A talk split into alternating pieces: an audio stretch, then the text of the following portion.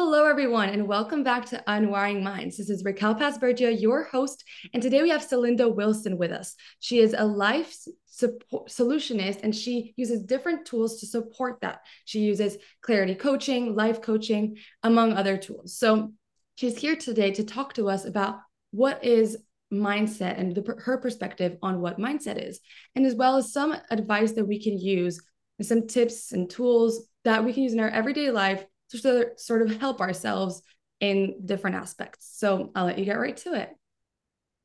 Great. So yeah, so talking about the mindset, talking about the mind, it's I always think of a salt and pepper shaker, right? You have two parts that I'm going to explain. You've got your conscious mind, which is responsible for your rational thinking. It is the problem solver, and it's really great that we have this built-in problem solving mechanism, right? It translates everything that we're, you know, experiencing and it also retrieves memories and nature.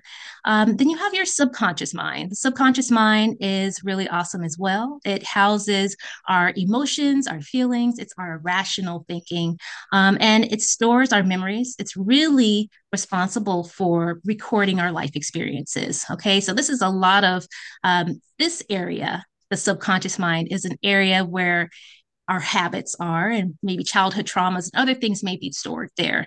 Um, and so problem is if we're not aware of what's in the subconscious mind because um, if i didn't mention the automation it automates it automates everything that we do right? So if you're not aware of what's going on then it could have some self-limiting effect right? It can prevent you from you know it can create missed opportunities um, or have you having feelings of regret and, and remorse and or things like that, right? So the thing that you want to do is to be able to bring your conscious mind, your conscious thinking to your subconscious, right? Because it's the problem solver. How do you do this? You do this through introspection. Introspection is simply just looking at your emotions, looking at your uh, your uh, mental thoughts, right? Thinking of your thoughts and and assessing what things need to be changed.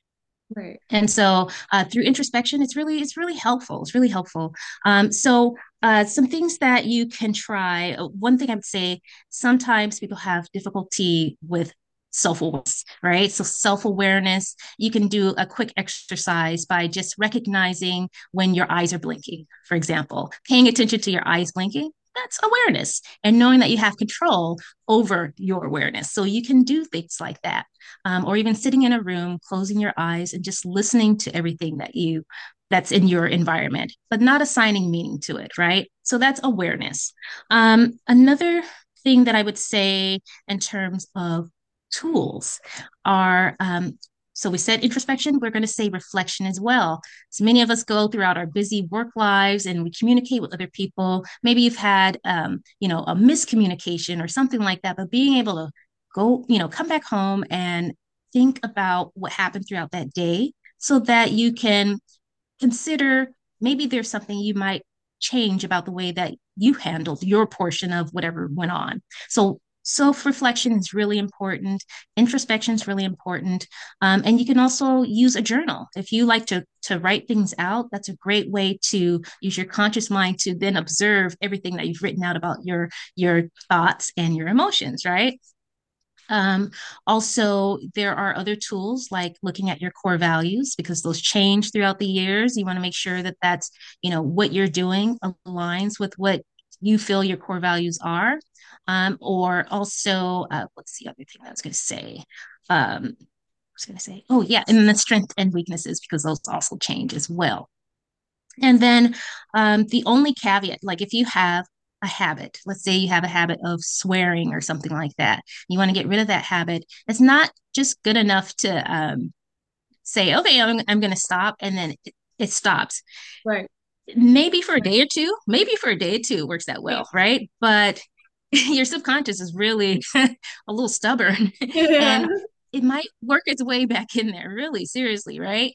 Um, so it's important that when you um, try to rid of a habit and you you want to get down to the root problem because if you don't the chances of it going away completely or you know minimizing it it doesn't last for very long it's like when people are on a diet you know, they might yo-yo diet because they haven't really got to the root problem, the root, you know. So it's important to do that. And you do that through those tools that I gave.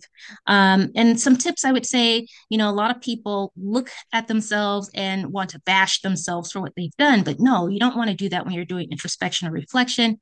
You're doing it as a curious learner, a curious detective.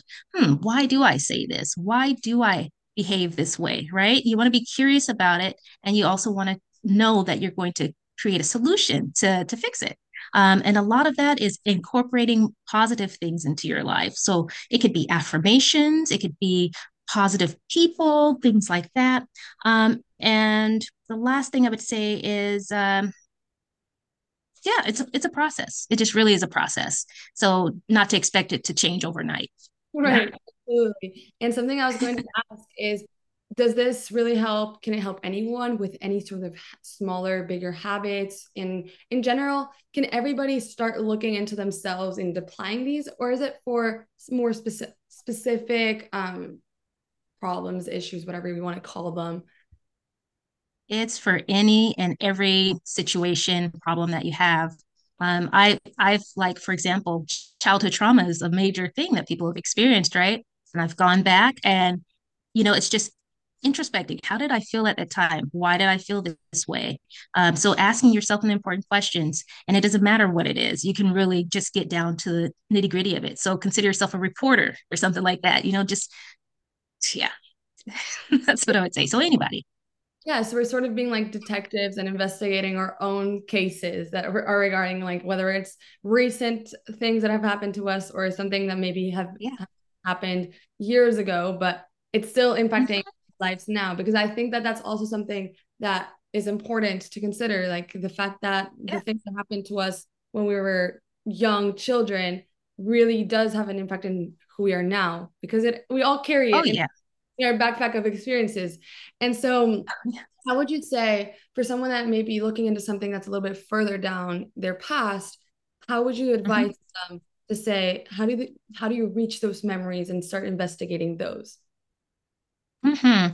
Um, so some people may need a little guidance with that. So therapist, counselor, coach, okay, if you need a little assistance with that. But if you're going down that road, usually it would happen with an experience. There are a lot of things that trigger our traumas and things like that. And that's a great place to start. You don't have to start there, but that's a great place to start. If you've had something that has triggered, you know, one of your past traumas or something like that, get your you know get your introspection and reflection on and and actually get a journal out and like write this information out. Everybody is not really going to do it that way but you definitely can. And i say that if you're like trying to soothe or trying to learn about uh, that person you were during that trauma time to soothe that person. Bring to them what you know what you feel they would have needed at that time if you can it's all visualization it's using your imagination and you can really kind of like train your brain to to do what you know what you want it to do. Right so we're sort of telling our the younger selves or whether it was in a short term past but we're sort of giving ourselves the the thoughts and the things that we needed in that moment that we maybe didn't have. Mm-hmm. oh yeah. Yeah and like i said if you throw some visualizations in there you can you can go there and you know hug that former you you can write things down and uh, you know tear them up and burn them and there's a lot of different things you can try because a lot of different things work for different people so there's a lot of things yeah and for any anyone that may be looking maybe at something more recent rather than something that mm-hmm. happened mm-hmm. That may maybe it was a negative image like we were saying maybe some uh, trauma that happened when we were younger but that's one side and there's other the other side is maybe a habit that started when we were older. For those people mm-hmm. that having that sort of issue and situation, how do you think they can get started and they can get the support that they need to help themselves? It's yeah, I mean, literally it's all the same because it's just it's a it's a simple it's I mean, I'm saying it's simple, but the tools don't change. So it doesn't matter if it was from years ago or if it was three weeks ago or, or whatever. You're still going to take the same steps, you know, introspection, reflection, journaling, any of those things are going to kind of help you. And if you need support, to get that as well. Yeah. Well, yeah. that, that all does sound wonderful. And what would be your number one advice for anyone that maybe already has started? They've already made the first step. They're going, uh, they're reaching out to someone that's supporting them, or they maybe are doing this at home through the journaling, through action, all of these different tools. What would be your number one advice for someone that's already made the first step, but needs that last, that's in the middle of the process and just needs a little bit more of a push? Yeah, absolutely. Um, just again it's a it's a process so to be patient with yourself to have compassion for yourself be kind and and uh, love yourself. Um, and so that's what's really important. And uh, sorry. But yeah um, just to do those things and yeah i mean take your time. It, it, you, you're going to change. If you want to change you definitely will. And uh, so yeah. it's a matter of trusting ourselves and going with what our body is telling us and our instincts. Absolutely. Absolutely. And it, like I said, it takes time. Don't beat yourself up. If you, you know, you go back to the same habit, that means just needs a little bit more work. Yeah. Our subconscious sometimes just, it has a strength that is hard to beat, but we can get it if we work through it. Definitely definitely and and sometimes it may not even go away totally okay? Sometimes you might still have that underlying like negative self-talk or something like that but because you understand with your conscious mind that what it is it won't affect you. You won't let it affect you. You can still keep putting one foot in front of the other and that's what you do. Well yeah. thank you so much for for coming on here today and sharing this advice. I think that really anybody that wants to understand themselves better or wants to change these small small or big habits that they may have and really mm-hmm. wants to learn what's going on inside their mind um, can really yeah. take advice and apply it into every single aspect. So thank you so much for being on here today and to the listeners. Yeah. See you next time. Absolutely. Thank you so much